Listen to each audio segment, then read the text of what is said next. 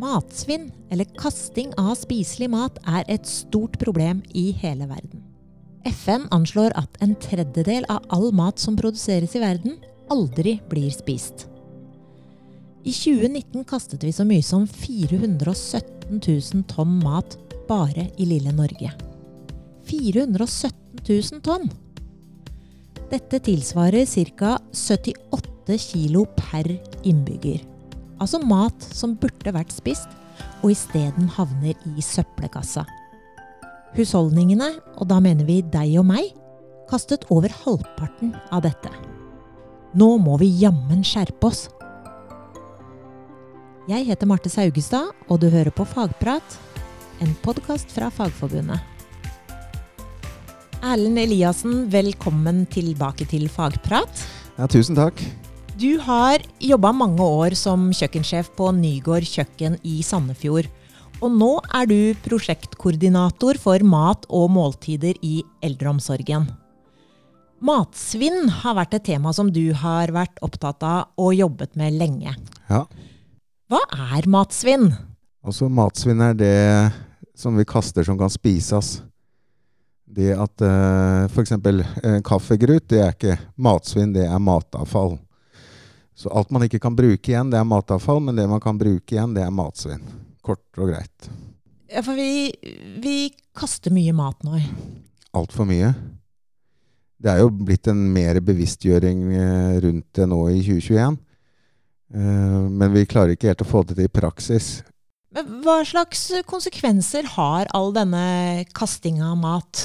Ja, det, det, er både økonomiske konsekvenser og det er klimamessige konsekvenser. 8% av verdens klimautslipp skyldes matsvinn. Og så er det mange som ikke har mat i mange steder av verden. Ja, Det også er et viktig perspektiv som vi må tenke litt på. I løpet av en uke i Vesten så kan vi eh, gi eh, fattige land i Afrika nok mat, og vel så det. Bare på ei uke. Så vi har en klar etisk, det er en klar etisk sammenheng på hvorfor ikke man skal kaste mat. Og det er jo en uh, veldig sånn helhetlig, bærekraftig tanke rundt det. Det er jo ikke bærekraft å kaste uh, mat. Helt klart. Akkurat som ikke det er bærekraft å, å ikke kjøpe økologisk, eller at man kjører bil, liksom. Og matsvinn er noe man faktisk kan gjøre noe med ganske fort. Og hver enkelt av oss kan jo endre verden med å være nøye på å ikke, ja, ikke kaste mat. Det er jo Når man tenker over det, så kaster vi jo to poser mat, eh, bæreposer med mat, uh, i uka. Og man kan jo regne på hvor mye kroner det dreier seg om.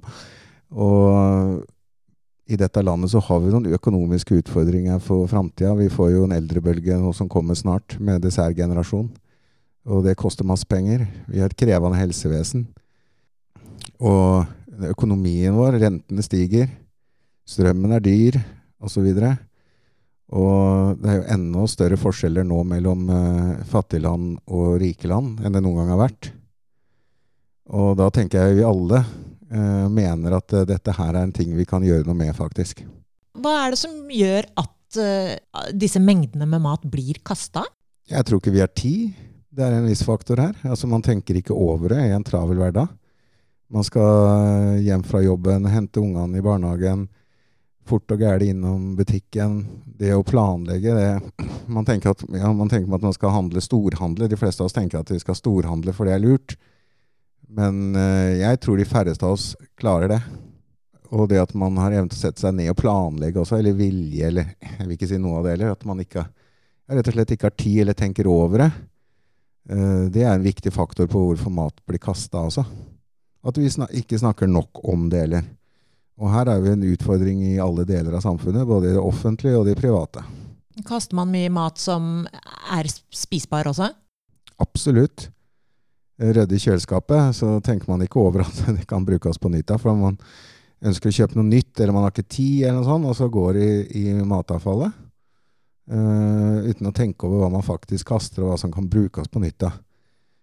Og jeg tror mange har en litt sånn dårlig samvittighet rundt det der også. Så, og vi kan alle gjøre noe, rett og slett. Mm. Og samtidig så kan man jo se lommeboka vokser, da. så det også hjelper. Da. Ja, man kan rett og slett spare penger. Absolutt.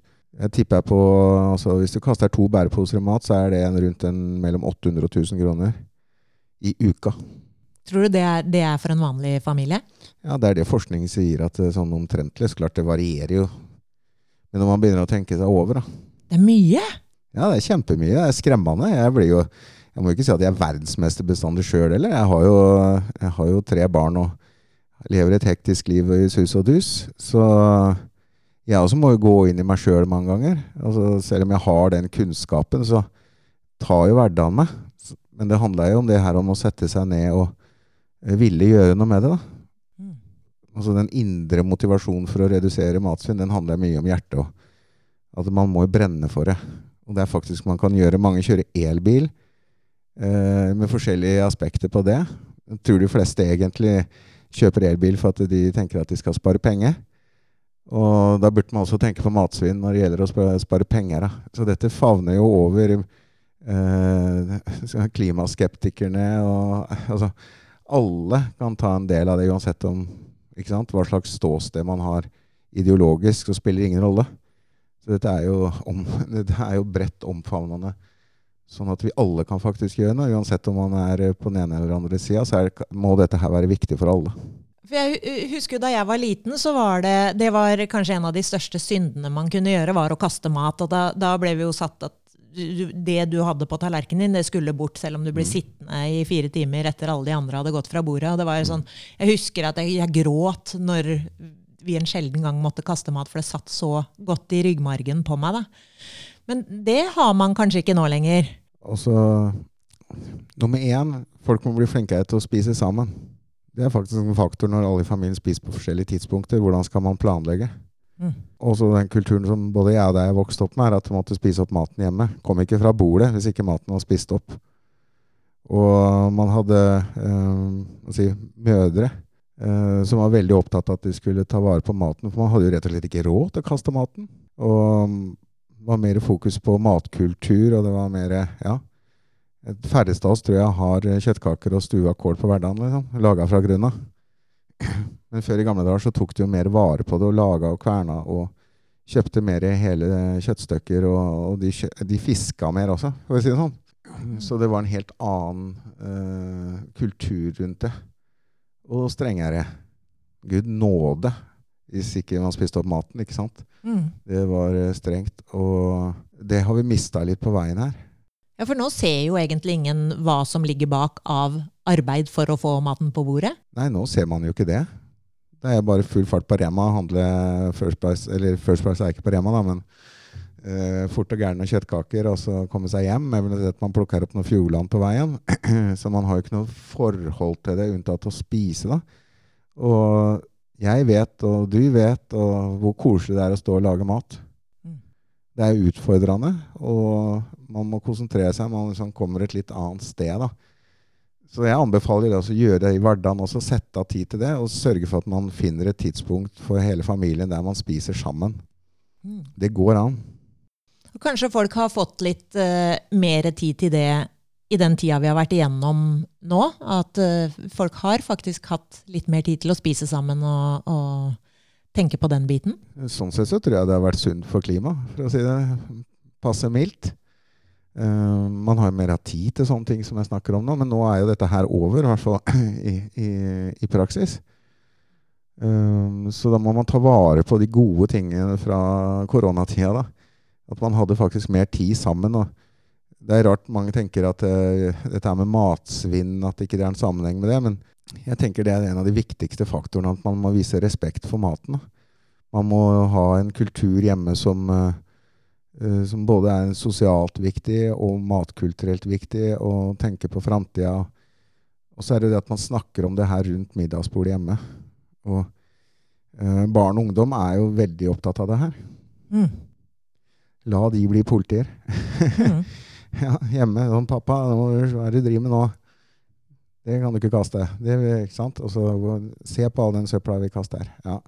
Men det å kunne synliggjøre det her også, jeg mener jo det at det er viktig. altså. Hvis man klarer å veie et par ganger i uka, da, og så regner man det om, og så ser, finner du ut at oi, Så mye penger gikk i, i søpla denne uka her. Og så finner man neste uke ok, da sparte vi så mye. Og samtidig så har man gjort så og så mye for klimaet. ikke sant? Altså at man ser den helheten i det. Uh, men det gjelder å tenke praksis. Altså ikke ta for store steg av gangen heller. Det er gjerne alt med det man bare tenker å, nå skal familien spare penger, vi skal redde klimaet og alt det der. Uh, og så hiver man seg uti det, men så går det 14 dager, og så er jeg tilbake igjen. Så det gjelder å finne uh, gode, gode, ting som uh, gir masse igjen til familien. Da. Man kunne hatt det som et lite familieprosjekt, egentlig. Og først sett på hva man kaster, og så prøvd å finne noen løsninger. Ja, absolutt. Og det her med at vi som foreldre da, sørger for at man har faste spisetid hjemme. Dette er, dette er, jo ernæring også. Samfunnsernæring. Så det er jo den helhetlige bærekrafta her. sånn. Altså det dreier seg om bedre spisevaner, bedre ernæring til barn og unge. Alt det her. Eh, og at vi må sammen hjelpe hverandre da, for å kunne gjøre det. Uansett hvilket ståsted man har, økonomisk ståsted, så er dette her viktig. Jeg mistenker eh, at eh, mye av matkastinga er sånn uh, skolemat. Uh, man sender med en matpakke som er kjedelig, og så, særlig jeg har tenåringer sjøl. Mm. Så tenker jeg at kanskje de kjøper seg mat istedenfor å ha den kjedelige matpakka. Har du noe råd der? Nei, Det er å spørre hva du ønsker på matpakka. da. Hva vil du ha å spise? Mm. Så enkelt og greit er det. Og så kunne gjøre den litt mer appetittlig. Men, eh, men, det å kunne la barna få bestemme litt sjøl hva de skal ha på den matpakka Og jeg er fast bestemt på at det er bedre å ha matpakke som de spiser, enn å, enn å ha noe de ikke spiser. Uh, både sånn ernæringsmessig og det å kunne klare å, å ha en bra skole da. Uh, så er det jo det. Nå er jo skolemat inn i vinden, og så får vi se hva som skjer med ny regjering osv. Eh, men der også er det jo superviktig at ikke det medfører mer matsvinn for at skolene ikke lager riktig mat. Mm. Og med riktig mat så mener jeg det som faktisk blir spist. Og det er sunt. Som oftest er det sunt, men det, også, eh, det må være på elevenes premisser. Og kompetanse til de som står og tilbereder den maten her. Ja. Hva slags mat er det som det blir kasta mest av? Ja, jeg har poteter, ris, pisk, Altså disse vanlige type tinga som man kjøper inn altfor mye, og som man ikke klarer å ta vare på, og, og det går i drinken. Mm. Men hva er det som skjer med den maten vi kaster, da? Nei, det går jo til biogass, f.eks. Mm. Mye av det. Men uh, så er det jo ting som går i feil søple, uh, søppeldunk også. Og da blir det verre. Mm. Og noen kaster jo f.eks. plast i matavfallet, og da blir det enda verre. Så at man var nøye til å sortere også. Men det blir jo på sett og vis brukt på nytt. da. Men allikevel så er det jo kjempeviktig for familieøkonomien og for klimaet at man forhindrer det. da, For at alt som gjenvinnes og produseres, må det være en prosess. Uh, og den er ikke nødvendigvis bærekraftig bestandig. Så vi må være bevisste rundt det. altså Ta ansvar sjøl. Vi kan ikke bare tenke at nei, dette her blir gjenvunnet osv. Men man må ta ansvar for det. Og det, det, er jo sånn at man får jo bestandig matsvinn eller matavfall. Det er ikke sånn at man får null. Uh, men man kan redusere det vesentlig. da. Du har snakka litt om både måling og, og, Altså måling av hva man kaster, og planlegging. Men eh, dette her med restemat, bruke, bruke, de tingene, altså er det noe eh, du kan si der? Ja, man kan lage omeletter. Uh, stekte poteter. Altså kan, hvis du har pølser, så kan du gjøre det. Du kan bruke rester fra fisk og sånt til å lage fiskesuppe dagen etterpå. Uh, fiskegrateng. Ja, det er rett og slett pizza. Og så spar på tacoen, sier jeg bare, og så lag pizza av det dagen etterpå. Ta vare på ting, tenk hva man kan bruke. Og, og pluss at jeg er jo en forkjemper for det å lage middag for to dager av gangen, sånn at man får brukt alt. Og da kan man til og med bruke restene den tredje, så da har man jo nesten null matsvinn. Så det at man planlegger litt, og det å kunne lage en meny for familien altså, Men allikevel så er det viktig at man gjør det man får til å gjøre. De små tinga kan gjøre den, uh, den, store forskjellen.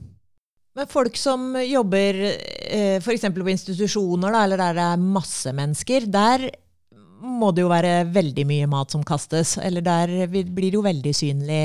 Ja, altså man vet jo at det koster omtrent 100 kroner per kilo.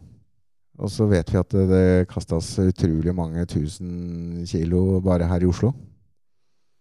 Og så kan man begynne å regne, da. Når du kaster f.eks. 30 000 tonn. Eller 30 000 kilo, da. Og så kan man gange det med 100, og så finner man hvor mye penger det er. Altså, det, er jo katastrofe. Mm. Og så snakker man om at uh, man har ikke råd til å gi de gamle ordentlig mat, og man må rigge sånn og sånn for at man skal tenke at man skal spare penger. Og så egentlig så bare gjør man seg sjøl en bjørnetjeneste. At det er bare rett og slett det er bare Ja, man brenner penger rundt omkring på institusjoner hvis ikke man har det. Men for så vidt, dette gjelder ikke alle. Og jeg vet at her i Oslo kommune så er det satt i gang mange prosesser for å få det til å, til å bli bedre, men dette gjelder jo kommuner over hele landet. Uh, det som mange sliter med, er at uh, det med synliggjøring, da. Og det med kontroll. Uh, det er mange som har matsvinnprosjekter, og så er det veie to ganger i halvåret, eller, og så er det slutt på det. Men man har ikke disse gode rutinene, da.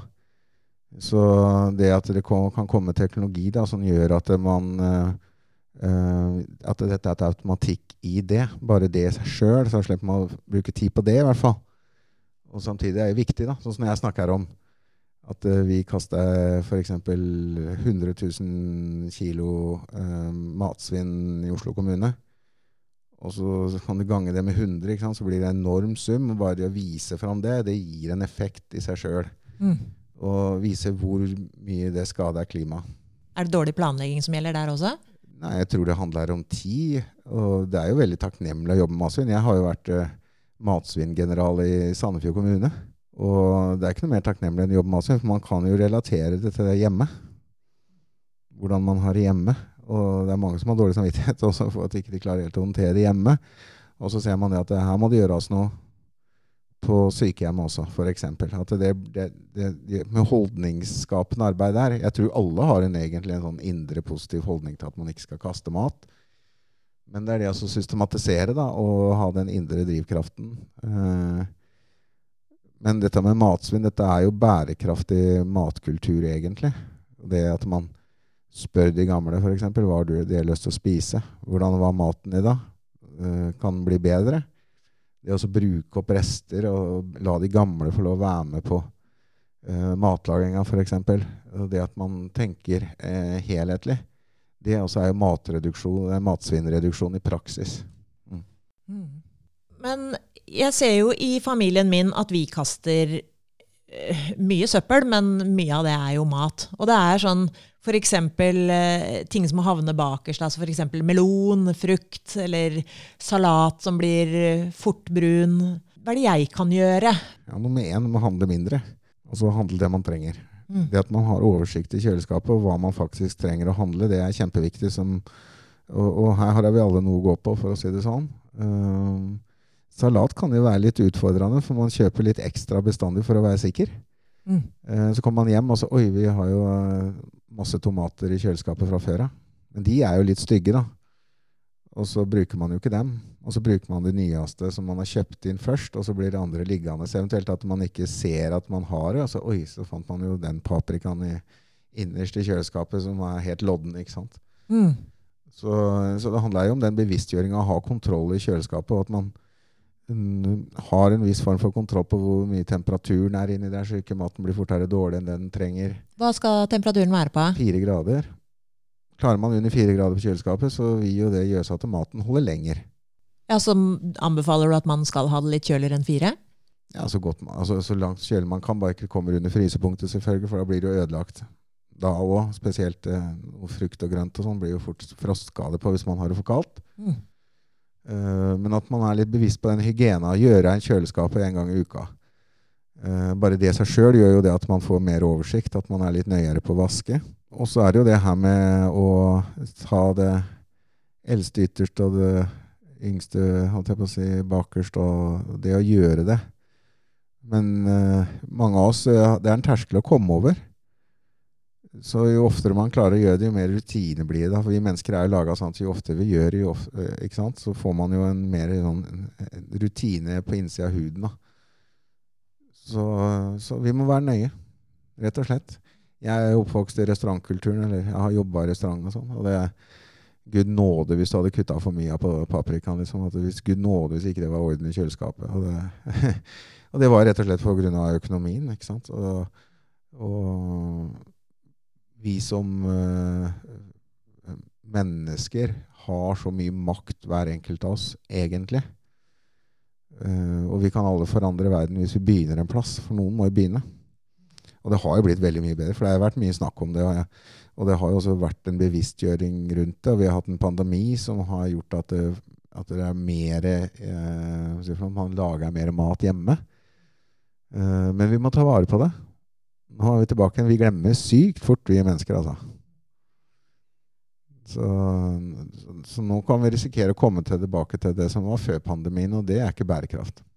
Jeg ser at de selger eh, rundt omkring nå flere sånne praktiske bokser, gjennomsiktige Altså mer utstyr for å holde orden i eget kjøleskap. Mm. Som kanskje gjør det enda litt lettere for folk å, å ha det fint der. Da. Ja, ja. Før i gamle dager husker jeg, jeg mora mi hadde sånn type vareparty hjemme. jeg skulle ha kjøpt alt mulig bokser og sånt. Det var ikke uten grunn. For jeg er mer bevisst på å ha lagring og det at du skal ta vare på maten og salaten. Og, så det å være bevisst på rundt eh, en, ikke engangsemballasje, men å ha god emballasje hjemme, da, det reduserer jo plastforbruket òg. Jo mindre man slipper å pakke inn i Gladpack, jo bedre er det. Mm. Så bokser og, ja, å merke når man uh, På boksen når er det man satte det i kjøleskapet. Sånn at man vet det òg. For det er også en faktor at Oi, hvor lenge har den stått i, i, kjøleskapet? da? Og så kaster man det, for man er veldig usikker på når den middagen blei laga, når restene er.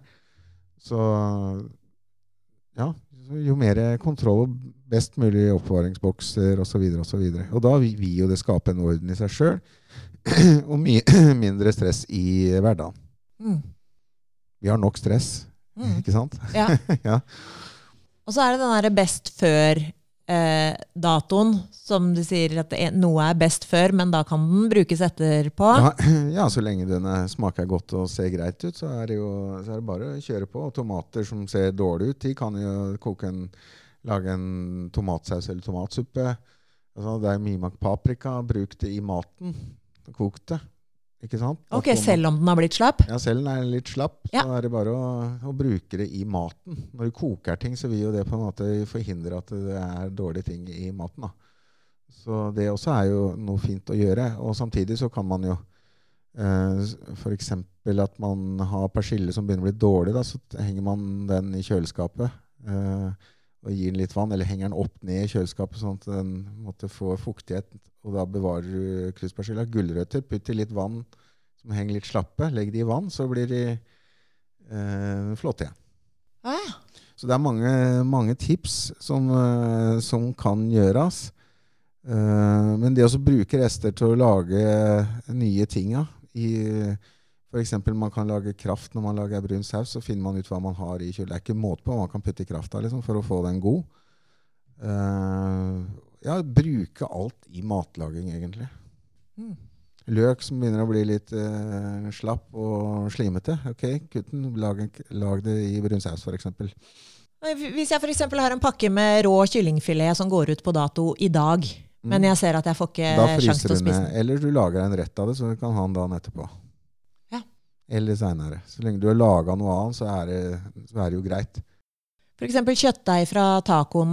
Hvor lenge holder kjøttdeigen seg når den er ferdigstekt fra tacoen? Ja, stort sett så kan du jo, Så lenge den smaker godt og ser bra ut, så kan du bruke den. Men det fordrer jo at du har gjort alt rett. At du ikke uh, har stått på benken på kjøkkenet i en dag, liksom. Så begynner det å bli dårlige greier.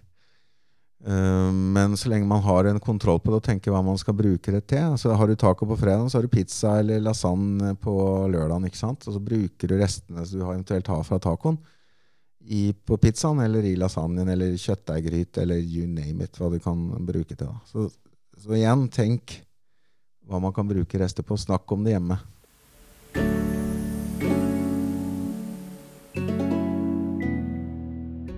Da skal jeg bare stille deg noen kjappe spørsmål. Kan rømme brukes etter utløpsdato? Oh yeah. Hvor lenge da? Den er dårlig. Blir den grønn? Ja, den kan bli grønn. Hva kan man gjøre med gammelt brød? Ja, tørke det. Tørke det og Ja, så lage sånn kavring eh, og ha sånn tørkere og ha det på Uh, fiskegrateng, tilslørte bondepiker, eh, sånn type ting som det der. Men det er viktig å tørke det, for at det, muggent brød skal man være litt forsiktig med, for det sprer seg, det mugget, gjerne.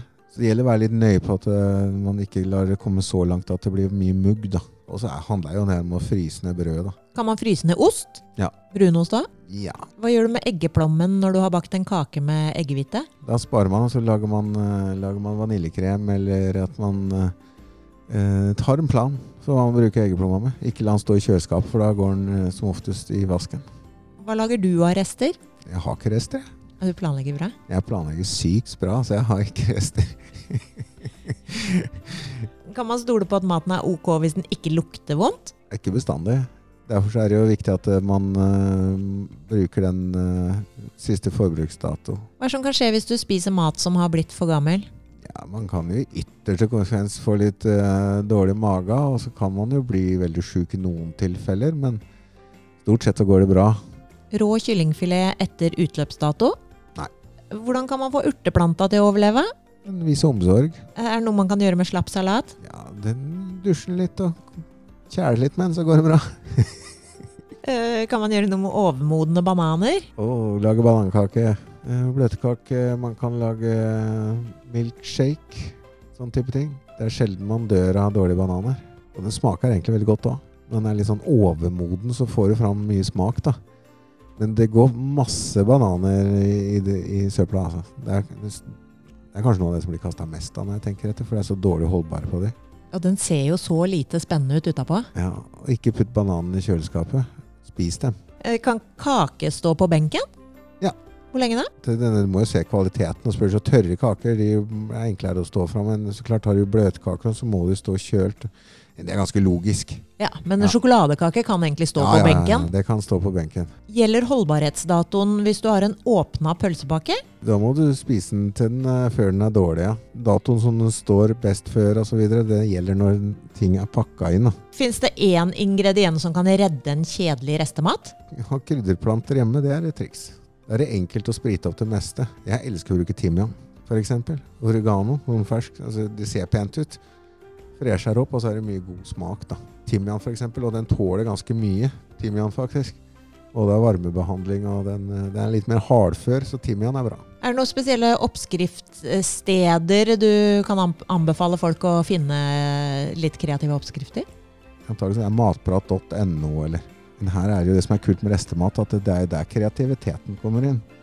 Det er mange som bruker oppskrifter på Eller de fleste bruker oppskrifter når de lager mat, da.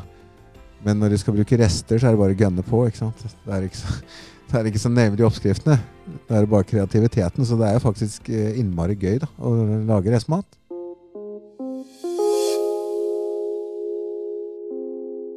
Du jobber jo litt med teknologi, og snakka litt om det i stad. Men, men eh, hva tenker du? Ligger vi an til noe bra hjelpemidler i nær framtid? Altså, jeg har hørt om sånne kloke kjøleskap som, Ja. snakker, som har kamera og snakker med handlelista di og litt Ja. sånn. Det handler jo om hvem som har råd til å kjøpe det igjen. Da, ikke sant? Men det kommer jo teknologi må jeg si, som løser uh, mye av de utfordringene som gjelder dette her med å ha kontroll og, og, og veiing og synliggjøring og alt det der. Er det noe som jobbes mye med, så er det de tinga der. er På, altså dette dreier seg om hele verden. Klart at eh, Hvis man uh, får en app som at du registrerer hvor mye matsvinn du kaster her hjemme, f.eks., og du ser det, og du, har, hva du har spart og ikke spart, og hvor mye du kaster, gjør det noe med det uansett. Sabla gøy òg, ikke sant? Så det er jo så, Men det kommer masse ny teknologi på det her. Tenker du at vi vil se andre tendenser framover rundt eh, respekten for mat? Jeg tror ikke vi har noe valg. Rett og slett. Eh, Så vi må tenke annerledes. Men vi må starte nå, ellers blir den overgangen eh, veldig bratt, for å si det sånn. Hvis du skal gi ett godt råd helt på tampen mm. til hva en enkeltperson kan gjøre for å kaste mindre mat, hva Mm. er det? Bestemme seg. Jeg, jeg tror vi mennesker vi trenger å bestemme oss. Det nytter ikke hvis vi tenker nesten. Så det å bestemme seg at dette skal vi som familie, dette skal vi gjennomføre, eh, da kommer man langt, faktisk. For at Nå skal det nytter ikke å si vi skal prøve noe.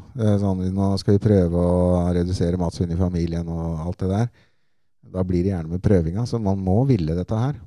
Tusen takk til deg, Erlend. Jo, takk. Du har hørt på Fagprat, en podkast fra Fagforbundet.